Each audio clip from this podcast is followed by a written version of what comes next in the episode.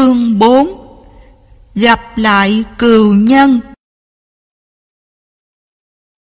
Một hôm, Lý Văn Tú cởi con ngựa trắng từ nơi sư phụ quay về nhà.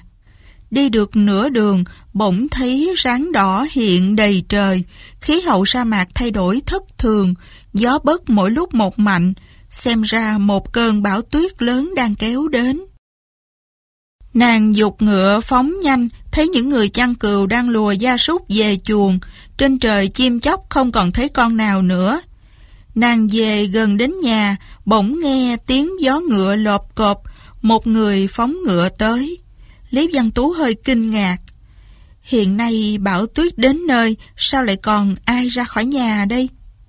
Tiếng gió ngựa đến gần, thấy trên lưng là một người khoác một tấm áo khoác bằng len đỏ, chính là một cô gái cáp tất khắc. Nhãn lực Lý Văn Tú bây giờ khác xa hai năm trước, từ xa đã nhìn rõ cô gái đó thân hình mảnh dẻ, mặt mũi xinh xắn, chính là A mạng Lý Văn Tú không muốn hai người gặp nhau, xoay đầu ngựa, chạy đến phía nam một ngọn đồi nhỏ, nấu mình sau tàn cây. Nàng thấy con ngựa của A mạng cũng chạy về hướng ngọn đồi. Vừa đến bên chân núi, bỗng huyết một tiếng còi. Trên đám cây trên đồi cũng có tiếng đáp lại. A Mạn nhảy xuống ngựa, một người đàn ông chạy đến bên nàng, hai người ôm chặt lấy nhau, nở những trận cười giòn giả. Người thanh niên kia nói, sắp có bão tuyết đến nơi rồi, sao nàng còn ra đây? Chính là tiếng của tô phổ, A Mạn cười đáp. Anh chàng ngốc này, sao chàng biết là sắp có bão tuyết, vậy mà vẫn còn liều mình đứng đây đợi ta? Tô phổ cười đáp. Ngày nào chúng ta cũng gặp nhau nơi đây, so với ăn cơm còn quan trọng hơn. Dù phải xông vào đao kiếm, ta cũng vẫn đến đây chờ nàng. Hai người sánh vai ngồi trên ngọn đồi, thủ thỉ những lời yêu thương âu yếm. Lý Văn Tú chỉ cách gốc cây, không khỏi ngẩn ngơ. Tiếng hai người có lúc rất lớn, nghe thật rõ ràng, có lúc lại chỉ thì thầm, không nghe thấy gì cả. Cũng có khi hai người không biết nói chuyện gì vui mà đột nhiên cùng cười rộ cả lên. Thế nhưng dù hai người có nói lớn, Lý Văn Tú cũng chỉ vào tay này, ra tay kia. Nàng chẳng muốn nghe lén hai người nói chuyện tình. Trước mắt nàng chỉ thấy hai đứa trẻ, một nam một nữ, ngồi nói chuyện trên triền cỏ. Đứa con trai là Tô Phổ, đứa bé gái chính là nàng. Hai người đang kể chuyện xưa, những chuyện gì thì nàng cũng quên rồi, nhưng hình ảnh 10 năm trước vẫn còn hiện rõ ra trước mắt. Tuyết từng mảng như lông ngỗng rơi xuống, phủ lên trên mình ba con ngựa, trên ba người. Tô Phổ và A Mạn đang nói chuyện vui, chẳng để ý đến. Còn Lý Văn Tú cũng không cảm thấy gì. Bông tuyết bắt đầu tụ lại trên đầu ba người, cả ba đầu tóc đều trắng xóa. Vài mươi năm sau, tóc cả ba người cũng đều sẽ bạc. Thế nhưng Tô Phổ và A mạng vẫn còn nói cười vui vẻ. Còn Lý Văn Tú hẳn vẫn tịch mịch cô đơn. Nàng vẫn còn nhớ đến người xưa, nhưng liệu trong lòng người xưa có còn chút nào hình bóng của nàng không? Đột nhiên trên cành có những tiếng kêu lộp bộp, A mạng và Tô Phổ, hai người cùng nhóm dậy kêu lên. Mưa đá rồi, mau về thôi. Hai người liền nhảy lên ngựa. Lý Văn Tú nghe hai người kêu lên cũng giật mình tỉnh mộng, thấy những mảnh băng bằng ngón tay đã rơi trên đầu, trên mặt, trên tay, thật là đau đớn. Nàng dội vàng cởi chiếc mũ lông trên yên trùm lên đầu, rồi phi ngựa chạy về. Khi về đến cổng, nàng đã thấy hai con ngựa buộc dưới hiên. Một con chính là ngựa A Mạn cởi. Lý Văn Tú ngạc nhiên. Hai người đến nhà ta làm gì thế này? Lúc này, mưa đá mỗi lúc một lớn, nàng liền dắt ngựa đi theo cửa sau mà vào, nghe tiếng oan oan của tô phổ. Lão bá bá, Mưa đá lớn quá, chúng tôi chắc phải đợi thêm một lúc nữa. Kế lão đáp. Bình thời, có mời các vị cũng không đến, để lão xuống đùng một ấm trà. Từ khi bọn Tấn Uy tiêu cục đến Thảo Nguyên cướp bóc, người cáp tất khắc cực kỳ thù hận người Hán. Tuy kế lão ở đây đã lâu, người cáp tất khắc tính tình lại hiếu khách, không đến nỗi tống cổ lão ra khỏi dùng, nhưng tất cả đều rất ít lai giảng. Chỉ khi nào có chuyện đại hỷ, người ta mới đến mua rượu của ông. Chỉ khi nào gia súc bị bệnh không cách nào trị được, người ta mới đến mời lão chữa dùm. Lều của A mạng và Tô Phổ lúc ấy lại ở xa. Nếu không phải vì tránh bão tuyết, thì có khi đến 10 năm nữa, chưa chắc họ đã đến nhà lão một lần. Kế lão xuống bếp, thấy Lý Văn Tú mặt mày đỏ gay, đang ngơ ngẩn xuất thần, nói À, người, người đã về. Lý Văn Tú vội vàng nhảy tới, giơ tay bịt miệng lão lại, ghé tai lão nói thầm. Đừng để cho họ biết điệt nữ đang ở đây nha. Kế lão lấy làm lạ, nhưng cũng gật đầu. Một lúc sau, kế lão đem rượu, sữa dê, bơ sữa dê, hồng trà ra để tiếp khách. Lý Văn Tú ngồi bên bếp lửa, văn vẳng nghe thấy tiếng cười nói của Tô Phổ và A Mạn từ trên nhà vọng xuống, khiến một ý nghĩ nàng không sao chế ngự nổi. Ta muốn ra gặp chàng, nói với chàng vài câu. Thế nhưng nàng lại nhớ ngay đến những lời chửi rủa của cha Tô Phổ và cái roi của lão. Tuy đã 10 năm qua, nhưng không lúc nào tiếng roi của Tô Lỗ Khắc lại không gian gian trong đầu nàng. Kế lão quay lại bếp, đưa cho nàng một bát trà nóng trộn dán sữa, trong ánh mắt lộ đầy vẻ từ ái. Hai người sống chung đã 10 năm, thật chẳng khác nào ông nội với cháu gái. Hai bên lo lắng cho nhau, người kia suy nghĩ gì trong lòng, người này cũng hiểu cả. Tuy nhiên hai người vì không phải là ruột thịt, nên không có được cái cảm ứng tương liên như tình ông cháu thực. Lý Văn Tú đột nhiên hạ giọng nói Điệt nữ không thay quần áo Giả làm một thanh niên cáp tất khắc Đến nhà xin tránh bão tuyết Gia Gia đừng để lộ ra nha không đợi kế lão trả lời Nàng lẻn qua cửa sau Dắt con ngựa trắng xông vào trong trận bão đang mịt mù trời đất Lặng lẽ đi thật xa Nàng đi một mạch đến hơn một dặm mới nhảy lên lưng con ngựa chạy một vòng rồi tiến về phía cửa trước. Trong cơn bão, tưởng như mây đen trên trời như sắp ép xuống đầu. Nàng sống nơi hồi cương 12 năm, chưa bao giờ thấy trời đất lại quái lạ đến thế. Trong lòng không khỏi sợ hãi, vội dục ngựa chạy thẳng đến cửa nhà giơ tay gõ, nói tiếng cáp tất khắc. Làm ơn cho vào, làm ơn cho vào đi.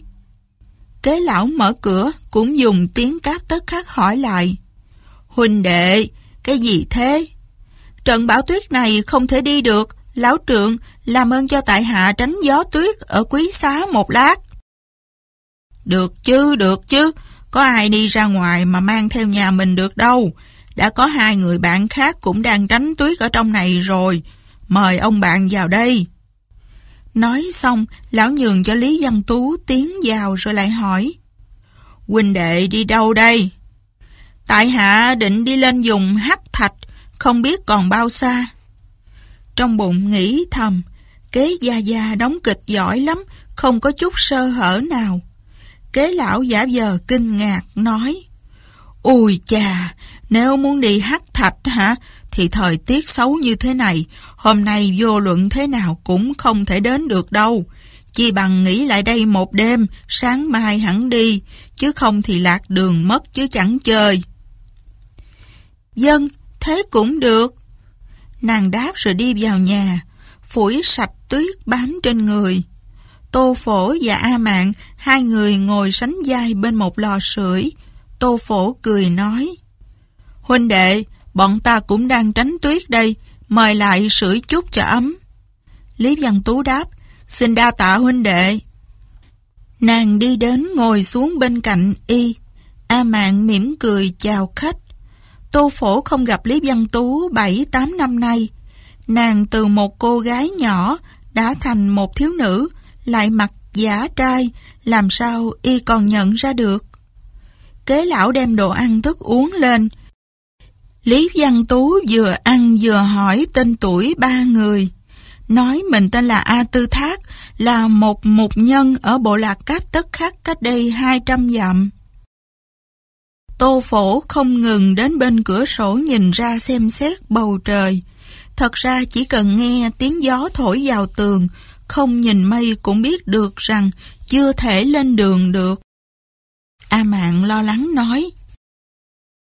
Đại huynh nghĩ gió có thổi bay cái nhà này đi được không? Tô Phổ nói, ta lo là lo tuyết rơi xuống quá nhiều, nóc nhà chịu không nổi, để ta leo lên mái nhà xúc bớt tuyết đi. A Mạng nói, nhưng đừng để gió thổi huynh bay xuống đấy nhé. Tô Phổ cười đáp, dưới đất tuyết đóng dày thế này, dù có bị ngã xuống cũng không chết đâu. Lý Văn Tú tay run run cầm bát trà, trong đầu không biết bao nhiêu là ý nghĩ đang xáo trộn, không biết thế nào cho phải. Người bạn hồi thơ ấu, nay ngồi ngay bên cạnh mình, y có thật là không nhận ra mình không? Hay là biết đó mà giả vờ như không biết? Y đã hoàn toàn quên hẳn mình, hay trong lòng vẫn còn nhớ nhung, nhưng không muốn cho A Mạng biết. Trời tối dần, Lý Văn Tú ngồi xa một bên. Tô Phổ và A Mạng tay cầm tay, nho nhỏ chuyện trò những câu người ngoài thấy hoàn toàn không có ý nghĩa. Nhưng đối với một cặp tình nhân thì là những lời yêu thương ngọt ngào vô kể. Ánh lửa bập bùng chiếu lên mặt hai người, lúc mờ lúc tỏ. Lý Văn Tú ngồi ngoài dòng lửa sáng. Đột nhiên, Lý Văn Tú nghe thấy tiếng ngựa đạp trên tuyết, một người đang cởi ngựa chạy về hướng căn nhà. Thảo Nguyên tuyết đóng đã nhiều, mỗi bước chân ngựa mất nhiều hơi sức nên chạy không thể nào nhanh được. Tiếng chân ngựa càng lúc càng gần, kế lão cũng đã nghe thấy, lẩm bẩm nói. Lại có một người đến tránh bão tuyết nữa đây. Tô Phổ và A Mạng hoặc chưa nghe thấy, hoặc nghe thấy mà không để ý, hai người vẫn nắm tay nhau thủ thỉ chuyện trò. Một lúc sau, người cưỡi ngựa đã đến trước cửa. Tiếp đến là tiếng đập cửa bình bình. Tiếng đập thật là thô bạo, không lễ độ như kẻ đến xin tá túc. Kế lão nhíu mày, đi ra mở cửa. Chỉ thấy một hán tử cao to, mặc áo da cừu, râu ria xồm xoàm, bên hông đeo một thanh trường kiếm, lớn tiếng nói. Bên ngoài gió tuyết lớn quá, ngựa chạy không nổi. Giọng nói tiếng cáp tất khắc chưa sỏi, mắt gườm gườm, nhìn những người trong nhà như dò xét. Kế lão đáp. Mời vào trong uống một chén rượu. Nói xong, bưng một chén rượu đưa cho y. Người kia uống một hơi cạn sạch, liền ngồi xuống bên cạnh đống lửa, cởi áo ngoài ra. Thấy hai bên hông đeo hai thanh đoạn kiếm sáng lấp loáng. Một thanh kiếm cán vàng, một thanh kiếm cán bạc. Lý Văn Tú vừa nhìn thấy hai thanh tiểu kiếm, trong lòng chấn động, cổ họng dường như có vật gì chặn lại, mắt hoa lên một trận nghĩ thầm. Đây là song kiếm của má má ta. Khi Kim Ngân tiểu kiếm tam nương tử chết đi, Lý Văn Tú tuy còn nhỏ, nhưng đôi kiếm này nhận biết ngay, không thể nào lầm được. Nàng đưa mắt liếc nhìn gã kia, nhận ra ngay, gã chính là một trong ba tên thủ lĩnh năm xưa, chỉ huy cả bọn đuổi theo truy sát gia gia má má nàng. Tuy đã 12 năm qua, tướng mạo nàng đã hoàn toàn đổi hẳn, nhưng một gã hơn 30 tuổi có thêm 12 năm cũng chẳng thay đổi bao nhiêu. Nàng sợ y nhận ra mình, không dám nhìn y lâu, nghĩ thầm. Nếu không phải vì trận bão tuyết này, thì ta đâu có gặp lại tô phổ. cũng đâu có gặp lại gã ác tặc này. Kế lão nói, khách nhân từ đâu đến đây, có đi đến nơi nào xa không? Gã kia ậm ừ, tự mình rót uống một chén rượu nữa. Khi đó, cả năm người ngồi quanh đống lửa. Tô phổ không còn có thể nói chuyện riêng với A Mạng được. Y nhìn kế lão chăm chăm một lúc rồi nói. Lão bá bá, ta muốn hỏi thăm một người. Ai vậy? Cậu muốn hỏi thăm ai? À, là người hồi bé hay cùng ta chơi đùa. Một cô bé người Hán. Y nói đến đây, tim Lý Văn Tú bỗng thoát lên, rồi quay đầu nhìn sang chỗ khác, không dám nhìn thẳng vào Y. Tô Phổ nói tiếp. Cô ta tên là A Tú, về sau đã 8-9 năm rồi ta không còn gặp cô ta nữa. Cô ta ở chung với một ông già người Hán, chắc là lão phải không? Kế lão tặng hắn vài cái, nhìn mặt Lý Văn Tú để hỏi xem ý thế nào. Nhưng Lý Văn Tú quay đầu sang chỗ khác, lão không biết phải trả lời sao cho phải, nên chỉ ậm ừ cho qua chuyện. Tô Phổ lại nói, Cô ta hát thật là hay, có người bảo rằng cô ta hát còn hay hơn tiếng chim thiên linh hót nữa. Thế nhưng mấy năm qua, ta không còn được nghe nàng hát nữa.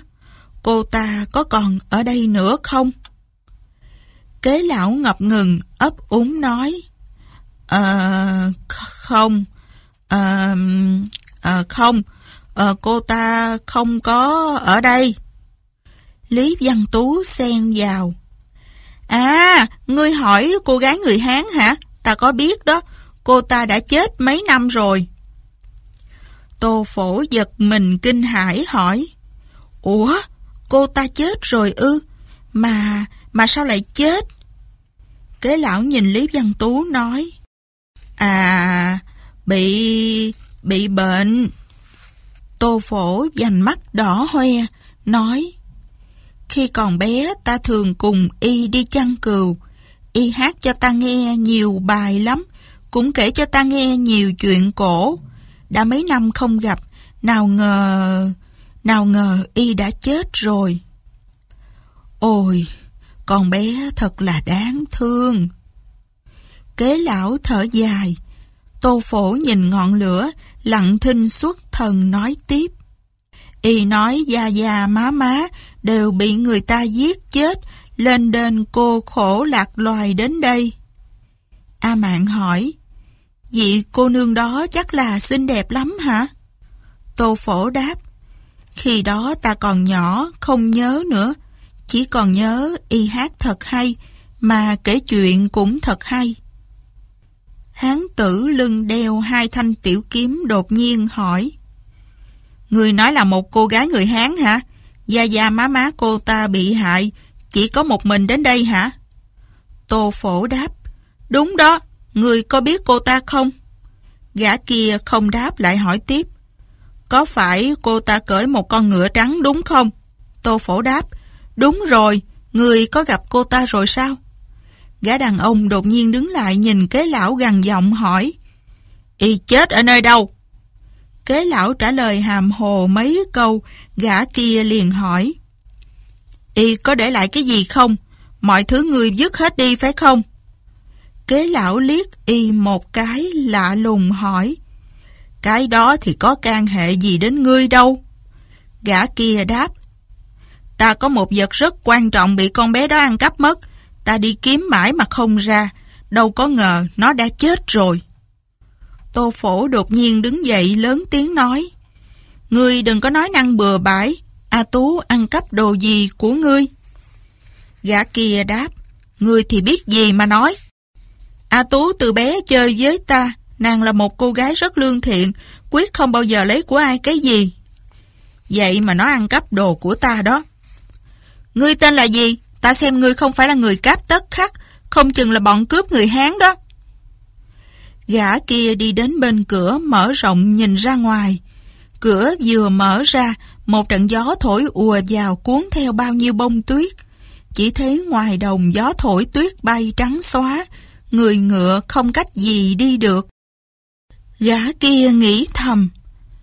Bên ngoài không có ai, trong nhà chỉ có một đứa con gái, một ông già, một thanh niên ốm o gầy guộc, chỉ giơ tay là đánh ngã. Chỉ có thanh niên to khỏe này cho y vài cú đấm cú đá là xong. Nghĩ thế nên y không coi vào đâu, nói Là người Hán thì đã sao? Ta họ Trần, tên Đại Hải. Trên giang hồ có ngoại hiệu là Thanh Mãn Kiếm. Người có nghe đến bao giờ chưa? Tô Phổ đâu có biết quy củ giang hồ của người Hán ra sao, lắc đầu nói. Ta chẳng nghe tới, ngươi có phải cường đạo người Hán chăng? Trần Đạt Hải nói, ta là tiêu sư, chuyên đánh ăn cướp để mưu sinh, sao lại là cường đạo được? Tô Phổ nghe thấy không phải là ăn cướp, nét mặt liền dịu hẳn xuống, nói Không phải ăn cướp người Hán thì không sao, ta đã nói trong số người Hán cũng có người tốt, nhưng cha ta nhất định không tin. Từ rày ngươi không được nói A Tú lấy đồ của ngươi nữa. Trần Đạt Hải cười nhạt. Cô gái đó chết rồi, sao ngươi còn nhớ đến làm gì? Tô Phổ đáp. Khi cô ta còn sống là bạn của ta thì chết đi rồi cũng vẫn là bạn. Ta không để cho ai nói xấu cô ta cả. Trần Đạt Hải không lòng dạ nào tranh biện với y, quay sang hỏi kế lão. Những gì của cô bé đó để lại nay ở đâu? Lý Văn Tú nghe thấy Tô Phổ biện hộ cho mình, trong lòng cực kỳ kích động. Y không hề quên ta, không hề quên ta. Y đối với ta thật có lòng. Nhưng khi nghe Trần Đạt Hải tra vấn những đồ đạc của mình để lại, không khỏi lấy làm lạ. Ta làm gì có lấy của y cái gì đâu. Y tìm là tìm cái gì đây? Bỗng nghe kế lão hỏi lại. Khách quan thất lạc cái gì thế? Tiểu cô nương đó rất là thành thật. Lão Hán tin chắc là nó nhất quyết không lấy cái gì của ai đâu. Trần Đạt Hải trầm ngâm một lúc rồi nói. Đó là một bức họa đồ. Đối với thường nhân thì thật vô dụng. Nhưng vì đó là... À, đó là của tiên phụ chính tay vẽ. Ta vẫn thường đi tìm bức họa đó. Nếu tiểu cô nương đó từng ở đây, không biết người đã từng nhìn thấy bức họa đó chưa? Kế lão đáp, bức họa đó vẽ cái gì vậy? Vẽ sơn thủy hay vẽ người? Trần Đạt Hải ngập ngừng, vẽ... vẽ sơn thủy. Tô Phổ cười lạc nói, tranh vẽ cái gì cũng không biết, vậy mà dám du cho người ta ăn cắp của mình. Trần Đạt Hải giận quá, xoẹt một tiếng rút ngay trường kiếm đeo bên hông ra, quát lên. Tiểu tặc, bộ người không muốn sống hay sao? Lão gia giết người như ngoé, chẳng coi ra gì đâu nha. Tô phổ cũng rút ngay đoạn đao đeo ở lưng ra, lạnh lùng nói. Muốn giết một người cáp tất khắc, e cũng không phải là chuyện dễ dàng. A Mạng nói, Tô phổ, đừng chấp y làm gì. Tô phổ nghe thấy A Mạng nói thế, từ từ tra thanh đao trở vào giỏ. Trần Đạt Hải chỉ một lòng muốn lấy bức địa đồ cao xương mê cung. Bọn chúng lang thang nơi sa mạc 10 năm, đi cả ngàn dặm khắp sa mạc Thảo Nguyên, cũng chỉ để tìm Lý Văn Tú. Bây giờ nghe được chút manh mối, tuy y tính tình hung ác, nhưng cũng biết việc nhỏ không nhịn, ắt hư chuyện lớn, nên hầm hầm trừng mắt nhìn tô phổ, quay sang hỏi kế lão. Bức họa đó có thể nói là một bức địa đồ, vẽ địa hình sông núi trong sa mạc. Kế lão toàn thân hơi run rẩy nói, Sao, sao ngươi, ngươi lại biết bức địa đồ ở trong tay cô gái đó? Trần Đạt Hải nói, chuyện đó hoàn toàn chính xác, nếu ngươi đem bức địa đồ đó giao lại cho ta, thế nào ta cũng hậu tạ. Nói xong lấy từ trong bọc ra hai đỉnh bạc, dứt lên bàn. Dưới ánh lửa lấp loáng, sáng lóe lên. Kế lão trầm ngâm dây lát, chậm chậm lắc đầu nói. Ta chưa từng thấy bao giờ. Trần Đạt Hải nói, ta muốn đi xem di vật của tiểu cô nương đó. Kế lão nói, cái đó... cái đó... Trần Đạt Hải giơ tay trái lên, rút phát chiếc tiểu kiếm cán bạc, cắm phập một tiếng đâm ngay xuống bàn, nói Không có lôi thôi gì hết, để tự ta tìm xem. Nói xong, cầm ngay một cây nến bằng mỡ cừu, đẩy cửa đi vào phòng. Phòng y vào chính là phòng ngủ của kế lão, thoạt nhìn là biết ngay, tiện tay lục tung mấy cái rương, rồi đi qua phòng của Lý Văn Tú. Y thấy những quần áo Lý Văn Tú thay đổi ra, nói Chà, con bé lớn rồi mới chết hả? Lần này Y lục soát thật là kỹ lưỡng, ngay cả quần áo khi còn bé của Lý Văn Tú, Y cũng lật ra coi. Quần áo khi còn nhỏ của Lý Văn Tú đều là do mẫu thân may cho. Khi lớn lên mặt không còn dừa, nhưng nàng vẫn cất kỹ lưỡng.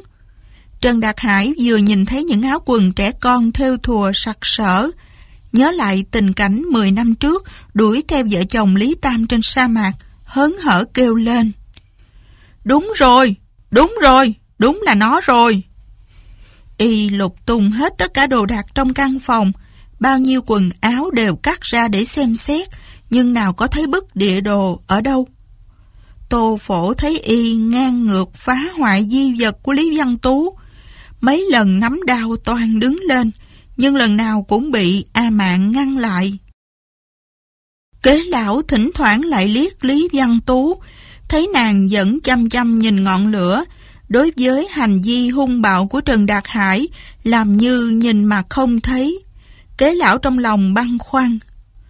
Trước lưỡi dao của gã khách hung bạo này, không biết y tính sao.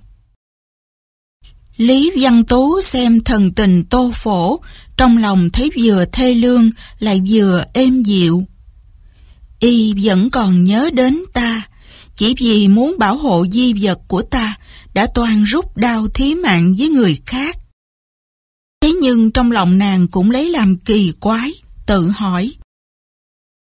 Gã ác tặc này nói ta ăn cắp địa đồ của y, không biết là bức địa đồ nào. Ngày đó, khi mẹ nàng sắp chết, có nhét một bức địa đồ vào áo nàng. Lúc đó nguy cơ cấp bách nên không kịp nói rõ cho nàng nghe. Đến khi mẹ con chia tay, không còn có dịp nào nhìn thấy nhau nữa. Bọn ăn cướp tấn uy tiêu cuộc 10 năm qua, đi mòn gót chân khắp các vùng Nam Bắc Thiên Sơn để tìm tung tích nàng. Chính Lý Văn Tú lại chẳng hay biết tí gì. Trần Đạt Hải tìm kiếm hồi lâu, không thấy manh mối gì, trong lòng cực kỳ thất vọng, đột nhiên gằn giọng hỏi. Phần mộ y ở đâu? Kế lão ngớ người, đáp. Ờ, ờ, chôn, chôn ở xa lắm, xa lắm. Trần Đạt Hải lấy từ trên tường xuống một chiếc xẻng nói. Người dẫn ta đi đi. Tô phổ đứng lên quát lớn. Ngươi đến đó làm gì, hả? Trần Đạt Hải nói. Ngươi can thiệp được hả? Ta muốn đến đào mã y lên xem, không chừng bức địa đồ đó chôn theo y ở trong mộ cũng nên. Tô phổ dơ đao trắng ngang cửa quát. Ta không để cho ngươi động đến phần mộ của y đâu. Trần Đạt Hải dơ cái sẻn lên, làm như thể muốn đánh xuống, miệng quát lớn. Tránh ra! Tô phổ nghiêng qua bên trái, đao trong tay đã đâm tới. Trần Đạt Hải dứt chiếc xẻng rút trường kiếm nơi hông ra, nghe choang một tiếng, đao kiếm đã chạm nhau, hai người đều nhảy lùi về sau một bước, rồi lại lập tức xông lên đấu tiếp. Cái sảnh đường của căn nhà vốn không lớn gì, kiếm đao lại múa dung dúc, kế lão và A Mạng đều nép vào một bên đứng sát bên tường. Chỉ một mình Lý Văn Tú đứng ngay trước cửa sổ. A Mạng xông tới, rút thanh tiểu kiếm Trần Đạt Hải cắm trên bàn ra, toan vào giúp tô phổ một tay. Nhưng hai người đang đấu rất rác, nàng không cách gì hạ thủ được. Tô phổ bây giờ đã được phụ thân tô lỗ khắc đích thân truyền hết tài nghệ, đao pháp biến ảo, chiêu số cực kỳ tàn độc. Thoạt đầu Trần Đạt Hải lâm vào thế hạ phong, trong bụng không khỏi ngấm ngầm kinh dị. Không ngờ thằng nhãi cáp tất khắc này võ công không kém gì các hảo thủ Trung Nguyên. Ngay lúc đó, đằng sau hơi có tiếng gió, một thanh tiểu kiếm ném tới chính là A Mạng bất ngờ đánh lén. Trần Đạt Hải vội vàng tránh qua bên phải, nghe xoẹt một tiếng, cánh tay trái đã bị đau của tô phổ rạch một đường. Y giận quá, dục, dục, dục, đâm luôn ba kiếm, sử dụng tuyệt kỹ thành danh là thanh mãn kiếm pháp. Tô phổ chỉ thấy trước mắt mũi kiếm lấp loáng chẳng khác nào mãn xà phun nọc, không biết kiếm của y đâm về hướng nào. Y chưa kịp đỡ thì trường kiếm của kẻ địch đã đâm tới mặt, dội vàng nghiêng đầu né tránh, bên cổ đã bị trúng kiếm, máu chảy dầm về. Trần Đạt Hải thắng thế đâu có nhường ai, một kiếm nữa lại đâm ngay vào cổ tay tô phổ, nghe choang một tiếng, đoạn đao đã rơi xuống đất. Đường kiếm thứ ba tung ra, tô phổ không cách gì chống cự, thế ắt phải trúng kiếm chết ngay. Lý Văn Tú dội tiến lên một bước, định chờ khi y đâm ra sẽ thi triển đại cầm nã thủ chộp lấy tay y, thì đã thấy A Mạng nhảy tới chặn ngay trước mặt tô phổ kêu lên. Không được giết y! Trần Đạt Hải thấy A Mạng mặt đẹp như hoa, nhưng thần sắc đầy hốt hoảng, thì chợt động tâm, không đâm kiếm đó ra, mũi kiếm để ngay vào ngực nàng, cười nói. Người quan tâm cho y đến thế, tên tiểu tử là tình lang của người phải không? A Mạng đỏ mặt gật đầu, Trần Đạt Hải nói, Được, người muốn ta tha mạng cho y cũng được, ngày mai khi bảo tuyết ngớt rồi, người phải đi theo ta. Tô phổ giận quá, gầm lên một tiếng, từ phía sau A Mạng xông ra. Trần Đạt Hải đâm chết thanh trường kiếm vào ngay yết hầu y, chân trái đá quét ngang đùi. Tô phổ lại ngã ngay xuống đất, thanh kiếm vẫn bám sát yết hầu. Lý Văn Tú đứng một bên, theo dõi sát Trần Đạt Hải. Nếu như y có ý gia hại tô phổ, nàng sẽ ra tay giải cứu ngay. Với tài nghệ nàng bây giờ, đối phó với hạng người như gã quả thật có thừa. Thế nhưng A Mạng nào hay đại diện ở ngay bên cạnh, trong cơn gấp rút dội nói Ngươi chớ đâm, ta bằng lòng đó. Trần Đạt Hải mừng rơn, nhưng mũi kiếm không nhích ra, nói Ngươi bằng lòng sáng mai đi theo ta, đừng có trở mặt đó nha.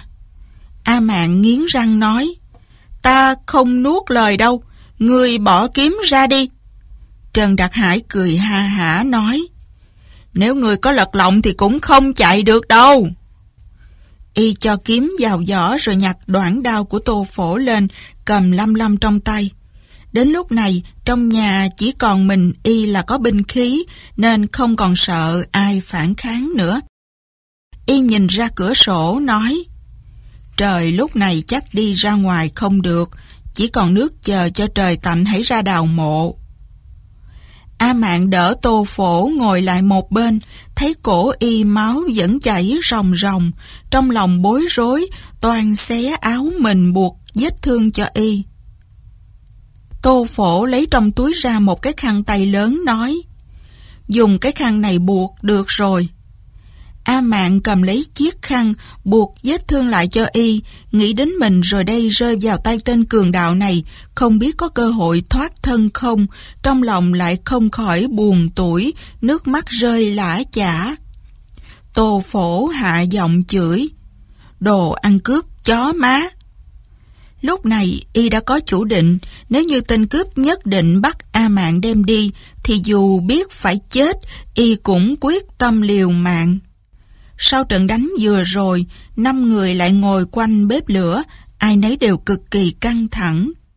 Trần Đạt Hải một tay cầm đao, một tay cầm bát rượu, thỉnh thoảng lại nhìn A Mạng, rồi nhìn Tô Phổ. Bên ngoài, gió bất vẫn gầm rú, cuốn theo từng mảng tuyết, đập lên tường, lên mái nhà. Chẳng ai nói một câu. Lý Văn Tú trong lòng nghĩ thầm, cứ để cho tên giặc này phách lối một phen, không cần giết y dội.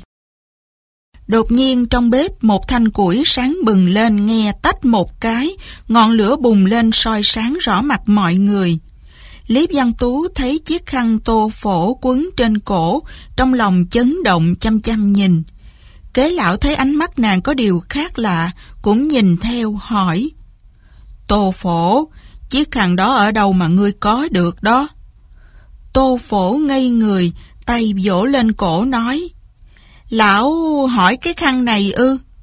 Đó là người đã chết, A Tú cho ta đó. Hồi còn nhỏ hai đứa đi chăn cừu, bị một con sói lớn xông tới cắn y. Ta giết chết con sói đó nhưng cũng bị nó cắn phải. A Tú dùng chiếc khăn này buộc vết thương cho ta. Lý Văn Tú nghe những lời đó, nàng thấy mọi vật đều mờ đi. Thì ra, mắt đã nhòa lệ. Kế lão vào trong phòng lấy ra một vuông giải trắng đưa cho tô phổ nói. Người dùng miếng giải này buộc vết thương, cởi cái khăn đó xuống cho ta xem nào. Tô phổ hỏi lại, sao thế?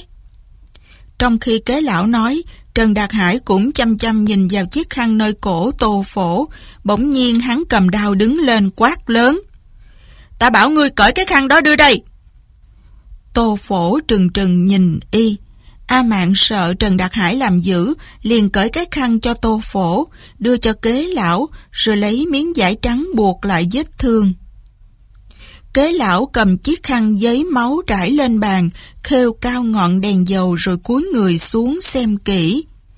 Trần Đạt Hải cũng xăm soi một hồi, đột nhiên vui mừng kêu lên. Đúng rồi, đúng rồi, đây chính là địa đồ cao xương mê cung. Y giơ tay chụp lấy chiếc khăn, cười ha hả, vui mừng khôn xiết. Kế lão tay phải nhúc nhích dường như muốn đoạt lại chiếc khăn, nhưng sau cố nhịn. Ngay lúc đó, bỗng từ xa có tiếng người kêu. Tô phổ! Tô phổ! Lại có một người khác kêu lớn. A mạng! A mạng ơi! Tô phổ và A mạng cùng nhảy nhõm lên, cùng kêu. Gia Gia đang đi kiếm chúng ta đó. Tô phổ chạy ra cửa, đang định mở, bỗng thấy sau gáy lạnh toát, một thanh trường kiếm đã dí vào cổ. Trần Đạt Hải lạnh lùng nói, ta bảo người ngồi xuống, không được nhúc nhích. Tô phổ không còn cách nào khác hơn, đành phải ngồi xuống. Một lúc sau, tiếng bước chân của hai người đã ngay ngoài ngõ, có tiếng tô lỗ khắc nói. Có phải đây là nhà tên giặc người Hán đó không? Ta không vào đâu. Sa nhĩ khố đáp. Không vào hả? Vậy chứ đi đâu tránh bão tuyết bây giờ? Hai ta lạnh muốn đông cứng rồi đây nè. Tô lỗ khắc tay cầm một bầu rượu, trên đường đi uống liên tục cho khỏi lạnh, lúc này cũng đã ngà ngà say, lè nhè nói. Dù, dù có lạnh đến đông cứng cả đầu, ta cũng không vào nhà của bọn người Hán.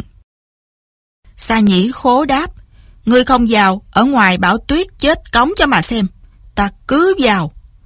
Tô lỗ khác nói, con ta và con ngươi đều kiếm không ra. Sao lại đi vào nhà tên hán tặc để tránh tuyết làng sao? Người... Người chẳng có anh hùng khí khái chút nào hết. Sa nhĩ khố đáp. Trên đường chẳng thấy hai đứa đâu. Chắc là chúng nó vào đây tránh tuyết rồi. Người chớ có lo. Đừng để cho hai đứa nhỏ tìm chưa thấy mà hai thằng già lại chết cống mất rồi. Tô phổ thấy Trần Đạt Hải đứng nép mình sau cánh cửa, tay hờm sẵn kiếm, đợi ai vào là y đâm ngay, tình thế cực kỳ nguy cấp, y liền kêu lên. Đừng có vào! Trần Đạt Hải trừng mắt quát lên. Ngươi còn mở miệng là ta giết ngươi liền đó. Tô phổ thấy cha ở vào cảnh nguy hiểm, gượng đứng lên cầm chiếc ghế nhảy sổ vào Trần Đạt Hải. Trần Đạt Hải nghiêng người tránh, phóng kiếm đâm ra trúng ngay đùi tô phổ. Tô phổ rú lên một tiếng ngã lăn ra. Y cực kỳ nhanh nhẹn, sợ địch nhân chém tiếp, liền lăn một vòng ra xa mấy thước. Trần Đạt Hải không đuổi theo, chỉ dơ kiếm đứng sau cửa nghĩ bụng. Thằng nhãi cáp tất khắc này, mình sẽ tính sao? Cho nó sống thêm vài khắc cũng không sao. Hai người ở ngoài vào cần phải giết trước đã. Chỉ nghe bên ngoài tô lỗ khắc vẫn tiếp tục nói liếu cả lưỡi. Người, Ngươi mà vào nhà tên người Hán chết tiệt đó là... là ta đánh ngươi đó. Nói xong, đấm ngay một quyền trúng ngực Sa Nhĩ Khố. Nếu phải lúc bình thường, Sa Nhĩ Khố thấy y đã say túy lúy, dẫu có bị một đấm thật trầm trọng cũng chẳng thèm chấp. Nhưng lúc này, hơi rượu cũng đang bốc lên, liền thò chân khèo một cái. Tô lỗ khắc vốn đã đứng không vững, lại bị y móc chân, liền té nhào ngay, nhưng cũng thuận thế ôm ngay chân đối phương. Thế là hai người ôm nhau giật lộn trong bãi tuyết. Tô lỗ khắc dốc một nắm tuyết, nhét vào mồm sa nhĩ khố. Sa nhĩ khố liền giơ tay vồ chộp loạn xạ, khiến tô lỗ khắc khoái trá bật cười ha hả. Sa nhĩ khố nhổ được nắm tuyết ra rồi, bình một tiếng, đấm ngay vào mũi tô lỗ khắc, lập tức máu chảy ròng ròng. Tô lỗ khắc không thấy đau mà vẫn cười như nắc nẻ, hai tay nắm chặt tóc sa nhĩ khố không buông. Cả hai đều là dũng sĩ cáp tất khắc cả nghìn dặm chung quanh ai cũng biết tiếng. Nhưng lúc này say rượu giật nhau chẳng khác gì hai đứa trẻ đang đùa nghịch.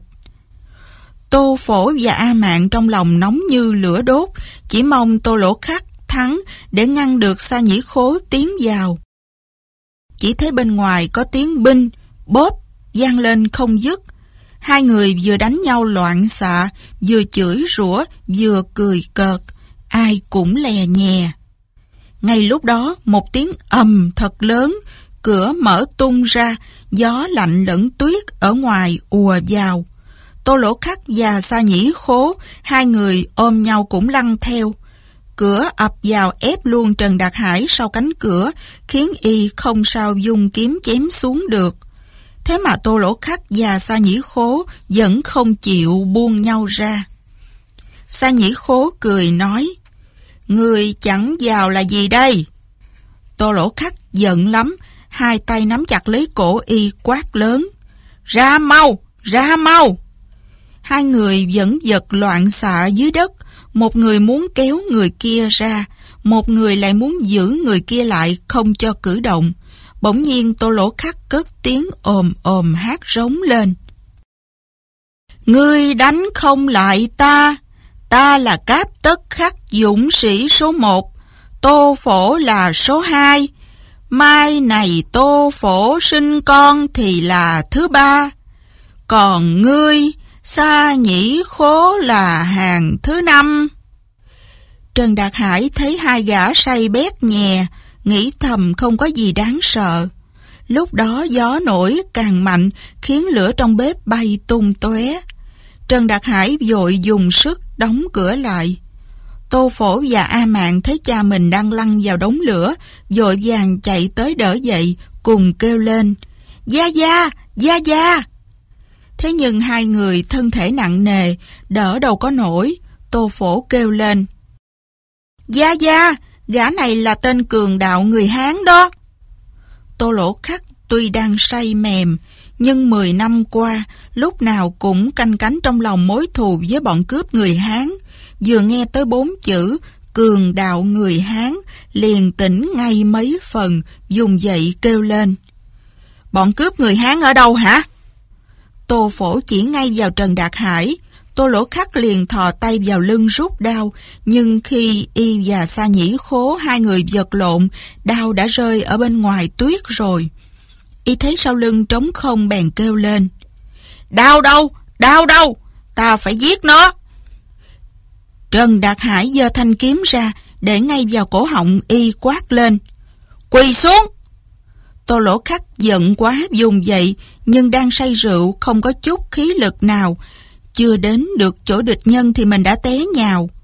Trần Đạt Hải cười lạc một tiếng dùng kiếm chém xuống, đầu dai tô lỗ khắc máu phun ra ngay. Tô lỗ khắc rú lên thảm thiết, muốn dùng lên thí mạng, nhưng hai đùi mềm nhũng không sao đứng lên được. Sa nhĩ khố gầm lên một tiếng, nhảy sổ vào Trần Đạt Hải. Trần Đạt Hải lại dung kiếm đâm ra trúng ngay đùi y. Sa nhĩ khố lập tức ngã lăn ra. Kế lão quay lại nhìn Lý Văn Tú, thấy nàng thần sắc trấn tĩnh, không có vẻ gì sợ hãi. Trần Đạt Hải cười lạc nói, Mấy con chó cáp tất khắc kia, hôm nay lão gia làm thịt từng đứa một. A Mạng dội xông lên chắn trước mặt phụ thân, run run nói. Ta bằng lòng đi theo ngươi. Đừng, ngươi, ngươi đừng có giết họ. Sa nhĩ khố giận dữ nói. Không được, không thể đi theo thằng giặc cướp chó má ấy được. Thà để nó giết ta đi còn hơn. Trần Đạt Hải lấy trên tường xuống một chiếc thòng lọng buộc dê, quàng vào cổ A Mạng, cười đẻo giả. Tốt lắm, ngươi là tù binh của ta, là nô lệ của ta. Ngươi mau mau thề đi, từ nay không bao giờ phản bội ta, thì ta sẽ tha cho hai con chó cáp tất khác kia. A mạng nước mắt ròng ròng nghĩ thầm, nếu mình không bằng lòng, cha mình và tô lỗ khắc sẽ bị y giết cả, đành phải cất tiếng thề. Xin thề có đấng A-la ở trên trời, từ nay về sau, tôi là nô lệ của chủ nhân tôi, phải nghe lời sai bảo, vĩnh viễn không dám đào tẩu, không dám vi phạm mệnh lệnh của y. Nếu không, chết đi sẽ đọa vào hỏa ngục, đời đời kiếp kiếp không được siêu sinh. Trần Đạt Hải cực kỳ đắc ý cười ha hả. Hôm nay đã được bức địa đồ cao xương mê cung, lại còn thêm một thiếu nữ thật xinh đẹp, thật sướng còn hơn cả lên tiên. Hắn ở hồi cương đã lâu, biết rằng người cáp tất khắc sùng kính đạo hồi. Nếu đã nhân danh đấng A-la mà thề, thì cả đời sẽ không dám vi phạm. Hắn bèn kéo cái dây, nói, Lại đây, lại ngồi dưới chân của chủ nhân coi. A mạng trong lòng đau đớn dạng phần, nhưng đành đi lại ngồi dưới đất. Trần Đạt Hải giơ tay vuốt tóc nàng. A mạng nhịn không nổi khóc òa lên. Tô Phổ đứng bên cạnh không còn nhịn nổi tung mình nhảy sổ vào Trần Đạt Hải.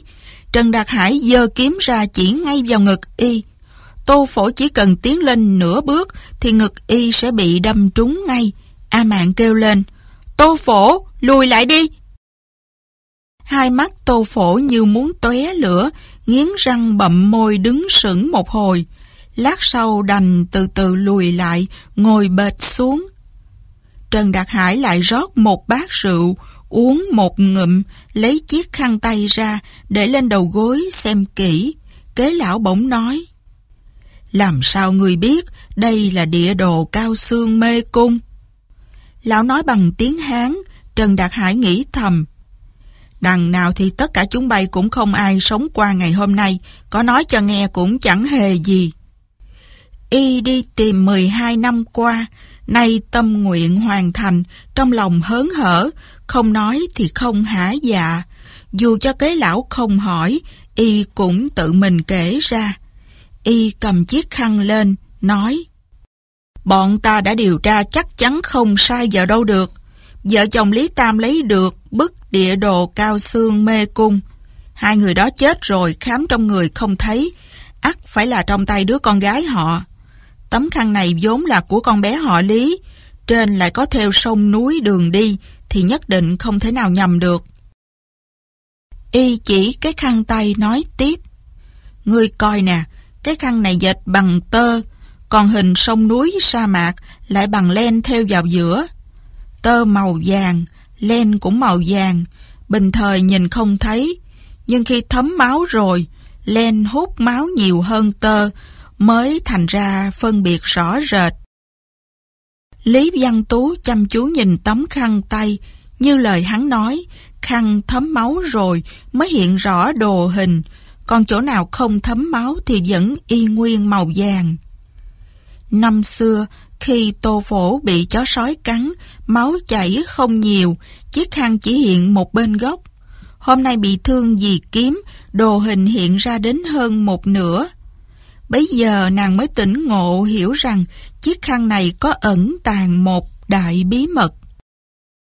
Tô lỗ khắc và sa nhĩ khố bị thương, không lấy gì làm nặng, hai người cùng nghĩ.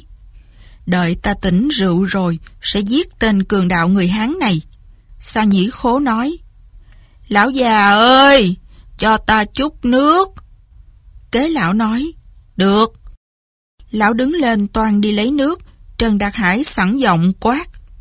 Tất cả ngồi yên, không ai được động đậy. Kế lão hừ một tiếng lại ngồi xuống. Trần Đạt Hải trong bụng tính toán. Nếu bấy nhiêu người hợp lực đối phó với ta, cùng xông lên một lượt, e rằng không xong. Nhưng lúc hai tên chó chết cáp tất khắc chưa tỉnh rượu, giết chúng trước là kế dạng toàn. Y chậm chậm đi đến trước mặt tô lỗ khắc, đột nhiên rút phát trường kiếm dung lên chém ngay xuống đầu Y. Y hành động thật đột ngột lại nhanh như chớp, tô lỗ khắc không cách nào tránh được.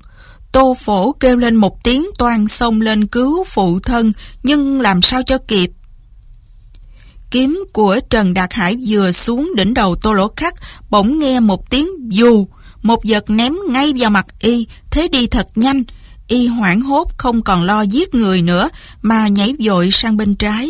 Nghe choang một tiếng, vật đó đụng thẳng vào tường dở tan, thì ra là một cái chén uống trà. Y định thần nhìn rõ ra, kẻ ném chiếc chén chính là Lý Văn Tú.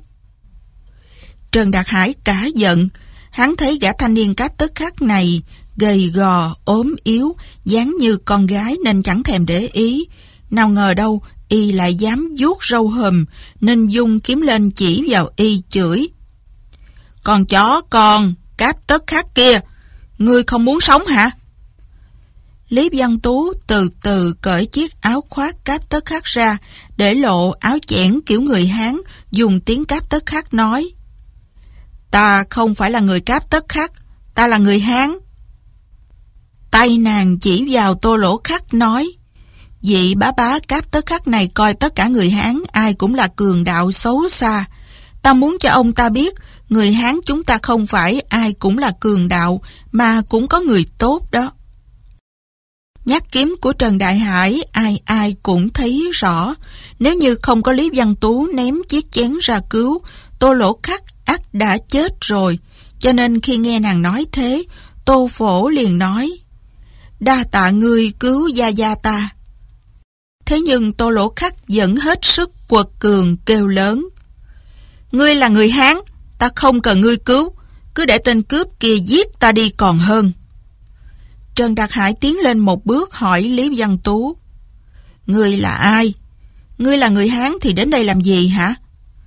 Lý Văn Tú cười lạc nói. Ngươi không nhận ra ta, nhưng ta lại nhận ra ngươi. Ăn cướp bộ lạc cáp tất khắc, giết không ít người cáp tất khắc, chính là bọn cường đạo người Hán các người. Nói đến đây, giọng nàng không khỏi bùi ngùi, nghĩ thầm. Nếu không phải vì bọn ăn cướp chúng mày làm bao nhiêu trò bỉ ổi, Tô Lỗ Khắc đã không hận người Hán chúng ta đến thế. Trần Đạt Hải lớn tiếng nói, Là lão gia đó, ngươi làm gì được nào, hả? Lý Văn Tú chỉ vào A Mạng nói, Nàng ta là nữ nô của ngươi, ta muốn đoạt lại làm nữ nô cho ta. Câu đó nói ra thật quả ngoài dự liệu của mọi người. Trần Đạt Hải ngẩn người một lúc, rồi cười ha hả nói. Ha ha ha, giỏi, người có bản lĩnh thì cứ đoạt lại đi. Y dung trường kiếm lên, mũi kiếm rung động nghe u u. Lý Văn Tú quay sang nói với A Mạng. Người đã nhân danh đấng A-la mà lập lời thề bằng lòng làm nữ nô cho Y. Nếu như Y đánh không lại ta, ngươi bị ta đoạt lại, ngươi cũng sẽ là nữ nô cho ta, có phải không? Người cáp tất khắc đánh nhau với bộ tộc khác, kẻ bị bắt trở thành nô lệ. Trong kinh Koran của Hồi giáo đã quy định rõ ràng. Thân phận kẻ nô lệ không khác gì con vật do chủ nhân toàn quyền định đoạt, kể cả mua bán. Nếu như chủ nhân bị người ta chế phục, thì tất cả gia sản, súc vật, nô lệ cũng đều về tay chủ mới. A mạng nghe nói thế nghĩ thầm. Ta đã thành nữ nô rồi, phải theo tên cường đạo này để y dày dò, chi bằng theo ngươi làm nô lệ cũng còn hơn. Nghĩ thế nàng liền gật đầu. Đúng vậy. Nàng lại ngập ngừng nói tiếp. Ngươi ngươi đánh không lại y đâu. Tên giặc cướp này võ công lợi hại lắm đó. Lý Văn Tú nói, cái đó người khỏi lo, ta đánh không lại thì để cho y giết chết chứ có gì đâu. Nàng vỗ tay một cái, nói với Trần Đạt Hải. Tiến lên đi. Trần Đạt Hải lạ lùng hỏi. Ngươi, ngươi tay không đấu với ta hả? Giết những tên cường đạo như ngươi thì cần gì phải dùng đến binh khí chứ? Trần Đạt Hải nghĩ thầm, ở đây ai ai cũng là kẻ địch, dây dưa thêm chút nào nguy hiểm thêm giường ấy. Người phách lối như thế thì càng tốt. Y bèn quát lên, xem kiếm đây! Y dung kiếm lên, sử chiêu, độc xà xuất động, đâm luôn vào ngực Lý Văn Tú, thế mạnh lại nhanh. Kế lão kêu lên, lùi lại mau! Ông ta chắc Lý Văn Tú không thể nào chống nổi, đâu ngờ nàng chỉ lắc một cái nhẹ nhàng tránh qua một bên, lướt đến bên Trần Đạt Hải, cùi chỏ đánh thúc ngược về sau, đánh vào ngang hông y. Trần Đạt Hải kêu lên, giỏi lắm! Trường kiếm của y cuộn về, chém vào tay nàng. Lý Văn Tú phóng chân phải ra, đá luôn vào cổ tay y. Đó là chiêu dịp để phi yến, một trong các tuyệt chiêu của Hoa Huy. Lý Văn Tú phải khổ luyện mất 7-8 ngày mới thuần thục, nhẹ nhàng khéo léo rất là lợi hại. Trần Đạt Hải vội rụt tay về, nhưng không còn kịp nữa. Cổ tay nhói một cái đã bị đá trúng, nhưng cước lực đối phương không mạnh lắm nên kiếm của Trần Đạt Hải mới không bị tuột khỏi tay. Hắn giận dữ gầm lên, nhảy lùi về phía sau một bước. Còn kế lão cũng ồ lên một tiếng, cực kỳ kinh ngạc. Trần Đạt Hải xoa xoa tay, lại dùng kiếm xông lên cùng Lý Văn Tú đấu tiếp. Lúc này, hắn không còn dám coi thường chàng thanh niên gầy gò kia nữa, mà ra chiêu nào chiêu nấy đều vững vàng, công phu xem ra cũng không kém phần lợi hại.